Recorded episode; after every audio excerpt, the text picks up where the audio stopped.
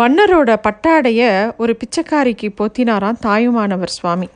அதை பற்றின ஒரு நிகழ்வை தான் இன்றைக்கி பார்க்க போகிறோம் கிபி ஆயிரத்தி எழுநூற்றி முப்பத்தி ரெண்டாவிலிருந்து ஆரம்பித்து ஆயிரத்தி எழுநூற்றி முப்பத்தாறு வரைக்கும் திருச்சி கோட்டையை தென் தமிழ்நாட்டை ஆட்சி புரிந்தவர் யாருன்னா மீனாட்சி ராணி.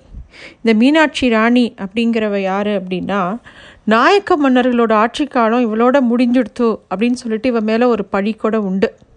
ஏன்னா இவளுக்கு அப்புறமா அந்த நாட்டை ஆள வந்தவங்க எல்லாரும் யாருன்னா நவாப்புகளும் ஆங்கிலேயர்களும் தான். இவ தான் கடைசி ராணி. நாயக்கர்களோட ஆட்சி காலத்தில் மன்னன் இறந்துட்டா உடனே பட்டத்தரசியும் அவளுடைய அவருடைய சேர்ந்து உடன்கட்டை ஏறணும் அப்படின்னு ஒரு காலம் இருந்தது. அதை முறியடித்து அரசைப்பீடம் ஏறி ஆட்சிக்கோல் ஏந்தி ஒரு பெண்ணாலையும் நாடாள முடியும் அப்படிங்கிறது நிரூபித்தவ யாருன்னா ராணி மங்கம்மாள். அவளுக்கு அப்புறமா அதே துணிச்சலோட ஆட்சிப்பீடம் ஏறினவ யாருன்னா ராணி மீனாட்சி. இவ இந்த ராணி மீனாட்சி யார் அப்படின்னா ராணி மங்கம்மாளோட பேரன் விஜயரங்க சொக்கநாதரோட மனைவி.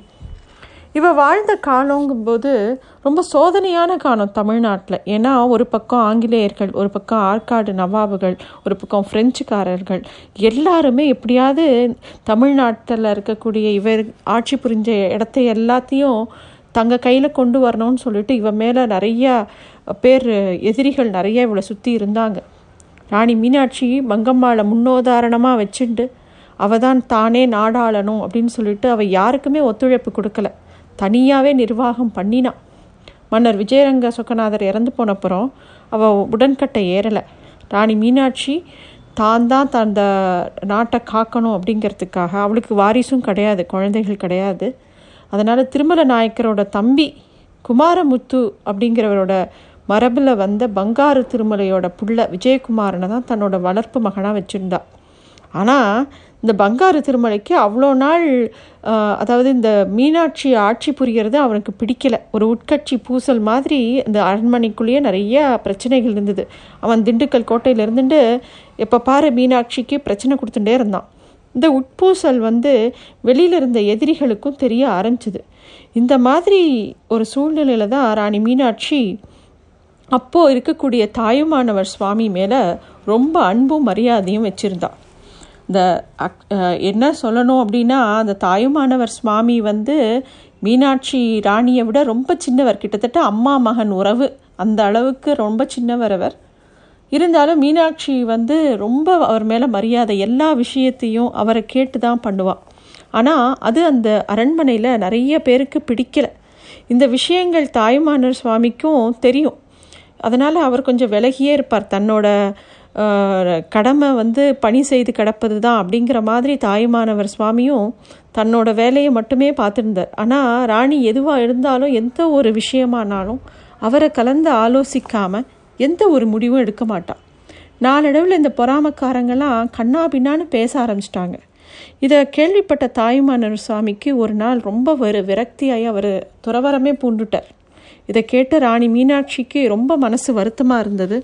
இருந்தாலும் நிறைய சமயம் அவள் வந்து தன்னுடைய கணவர் மன்னர் விஜயரங்க சொக்கநாதர் சொன்ன விஷயங்கள் எல்லாத்தையுமே மனசில் வச்சுப்பா. ஒரு சமயம் விஜயரங்க சொக்கநாதர் சொன்னார் அவர் வாழ்ந்த அவரோட காலத்தில் அவர் அரசவையில் இருக்கும்போது அப்போது ரொம்ப வசதியான ஒரு பட்டாடையை தாயுமானவர் சாமிக்கு ஏதோ ஒரு விஷயத்துக்காக பரிசளிக்கிறார். மறுநாள் காலம்புற அந்த பட்டாடையை போத்திண்டு தாயுமானவர் சுவாமி காவேரி கரைக்கில் நடந்து போயின்ட்டுருக்கார் அப்போது ஒரு ஏழை இளம் பெண் அப்படியே குளிரில் நடுங்கினபடி அவருக்கு முன்னாடி எதிர்க்க வரா. உடனே அவர் வந்து தன்னோட பட்டாடையை அதாவது அரசர் தனக்கு போத்தின பட்டாடையை எடுத்து அந்த பிச்சைக்காரிக்கு போத்தி விட்டுறார் தாய்மானர் சுவாமி. இந்த விஷயத்த நாலு பேர் அந்த கோள் மூட்டுறவங்க எல்லாரும் வந்து மன்னர்கிட்ட வந்து நீங்கள் எவ்வளோ மரியாதையாக கொடுத்தீங்க? அதை கொண்டு போய் அவர் வந்து ஒரு பிச்சைக்காரிக்கு கொடுத்துட்டாரே அப்படிங்கிற மாதிரி மொட்டையாக அந்த விஷயத்த சொல்கிறார் மன்னருக்கும் இது என்னடா இது அப்படின்னு சொல்லிட்டு தாய்மானவரை கூப்பிட்டு விசாரிக்கிறார் என்ன ஆச்சு? என்ன விஷயம்? அப்படின்னோடனே தாய்மானவரும் சொல்கிறார் நான் காவேரியில் நீராடிட்டு திருவானக்காவல் போய் அன்னை அகிலாண்டேஸ்வரியை தரிசிக்கணும்னு ஆசைப்பட்டேன். அப்போ அவளே என் முன்னாடி குளிரில் நடுங்கினபடி வந்தா ஜெகன் மாதாவுக்கு குளிர் நடுக்கும் அப்படின்னு தோணித்து எனக்கு அப்படி ஒரு பாவனை. அதனால் என்கிட்ட இருந்த அந்த விலை மடி மதிக்க முடியாத அந்த பட்டாடை எடுத்து அந்த அன்னையோட திருமேனியில் போத்தினேன். அவ்வளோதான் நடந்தது அப்படின்னு சொல்கிறார் தாயுமானவர். ஆனால் சுற்றி இருக்கிற வம்பு பண்ணுறவா எல்லாரும் வந்து ராஜாக்கு இன்னும் மூட்டி விட்றார். இதெல்லாம் சும்மா கதை விட்றார். அவர் போத்தினது ஒரு பிச்சைக்காரிக்கு தான். நாங்கள் வேணால் அந்த பிச்சைக்காரியை கூட்டின்னு வரோம் அப்படின்னு சொல்லி எல்லாரும் கிளப்பி விட்றாங்க. மன்னரும் சரி கூட்டின்னு வாங்க அப்படின்னா எங்கே தேடியும் அந்த பிச்சைக்காரி ஆப்படவே இல்லை. மன்னர் மறுநாள் வந்து திருவானக்காவலில் போய் அகிலாண்டேஸ்வரி தரிசனம் பண்ண விஜயரங்க சொக்கநாதர் போகிறார் போனால் அங்கே அம்பாள் மேலே அவர் எந்த அஸ்திரத்தை தாயுமானவர் சுவாமி மேலே போத்தினாரோ அது அப்படியே இருக்குது அதை பார்த்து அப்படியே பூரிச்சு போயிடுறார் தாயுமானவர் அரண்மனையில் இருந்தபடியே அன்பாளை நினச்சுட்டே இருப்பாராம். ஒரு சமயம் என்னாச்சு? அவர் ஏதோ ஒரு ஓலையை கசக்கி கசக்கி ஃபு ஃபு அப்படின்னு ஊதி ஊதி தூக்கி போடுறார். இதை பார்த்த உடனே திருப்பியும் அங்கே இருக்கிற வம்புக்காரா எல்லாருக்குமே வந்து போய் ராணி மீனாட்சி கிட்ட கோல் முட்டுறா. முக்கியமான ஆவணங்கள் எல்லாம் கிழிச்சு போடுறார் அவர் அப்படின்னு. உடனே மீனாட்சியும் என்ன ஆச்சு? அப்படின்னு கேட்டோடனே இல்லை அங்கே அன்னை அகிலாண்டேஸ்வரி மேலே கற்பூர சுடர்பட்டு தீ பரவ ஆரம்பிச்சது. அதை தான் அணைக்க முய முயற்சி பண்ணினேன். இந்த கசக்கின ஓலைக்கெல்லாம் வந்து பிரதி இருக்குது ஒன்றும் கவலை வேண்டாம் அப்படின்னு தாய்மானவர் சொல்கிறார் அப்படியா? அப்படின்னு சொல்லிட்டு மீனாட்சி அவருக்கு குழப்பமாக இருக்குது ஆனால் கொஞ்ச நேரம் கழித்து கோவிலேருந்து வேகமாக ஒரு சிப்பந்தி வந்து நடந்த விஷயத்த சொல்லி இந்த மாதிரி அகிலாண்டேஸ்வரி சன்னதியில் வந்து இந்த மாதிரி தீ பற்றினதாகவும் உடனே அதுவே மாயமாக அணைஞ்சு போனதாகவும் சொல்லவும் மீனாட்சிக்கு தாய்மானவர் சுவாமி மேலே இன்னுமே மரியாதையும் அன்பும் இன்னும் பக்தியும் ஜாஸ்தியாச்சு. தாய்மானவர் சுவாமி வந்து எல்லா இந்த அரண்மனையோட விஷயங்கள்லேருந்து தன்னிச்சு இருந்து அவர் சகோதரரோட வாக்கை மீற முடியாமல் கொஞ்ச நாள் இல்லறம் ஏற்றுண்டு அவரோட வாழ்க்கையை அப்படியே நடந்தது. அப்புறம் துறவரமும் ஏற்றது வேற கதை.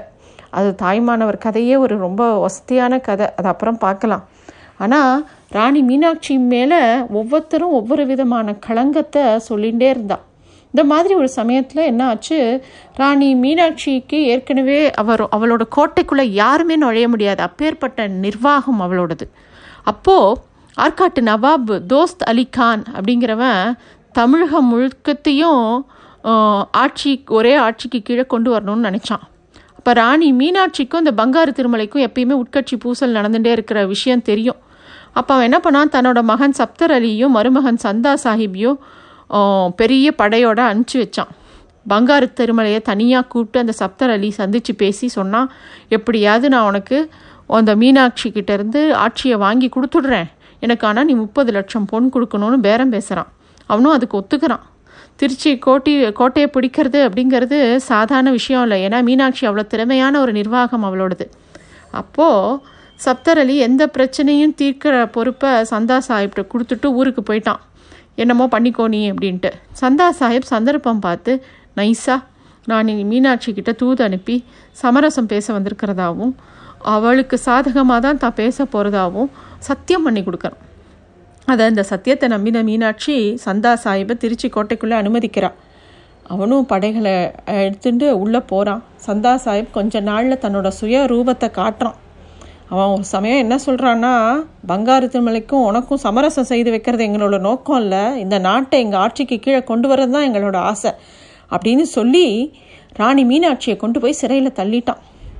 அப்புறம் ஆனால் ராணி மீனாட்சி மேலே அவனுக்கு ஒரு தீய எண்ணம் கூட இருந்தது. அவன் ரொம்ப அழகாக இருக்கான்னு சொல்லிட்டு நீ ஏன் இப்படி விதவையாக இருந்து கஷ்டப்படுற?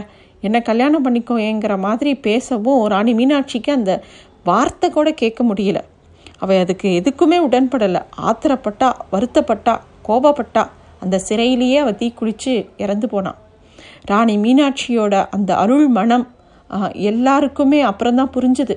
எதை வேணாலும் என்ன வேணால் பேசிடலாமா? ஒரு பெண் ஆட்சி புரியிறா அப்படிங்கிறதுக்காக. இந்த மாதிரி சுற்றி இருந்த எத்தனையோ பேர் அவளை பற்றி தப்பாக பேசினவங்க எல்லாருக்குமே அவளோட பக்தியும் அவளுடைய நேர்மையும் அவ அவள் இருந்த அவள் ஆட்சி புரிஞ்ச விதமும் காலங்காலமாக அப்புறமா எல்லாராலையும் பேசப்பட்டது. ராணி மீனாட்சியோட வரலாறு ரொம்ப ஒரு முக்கியமான வரலாறு.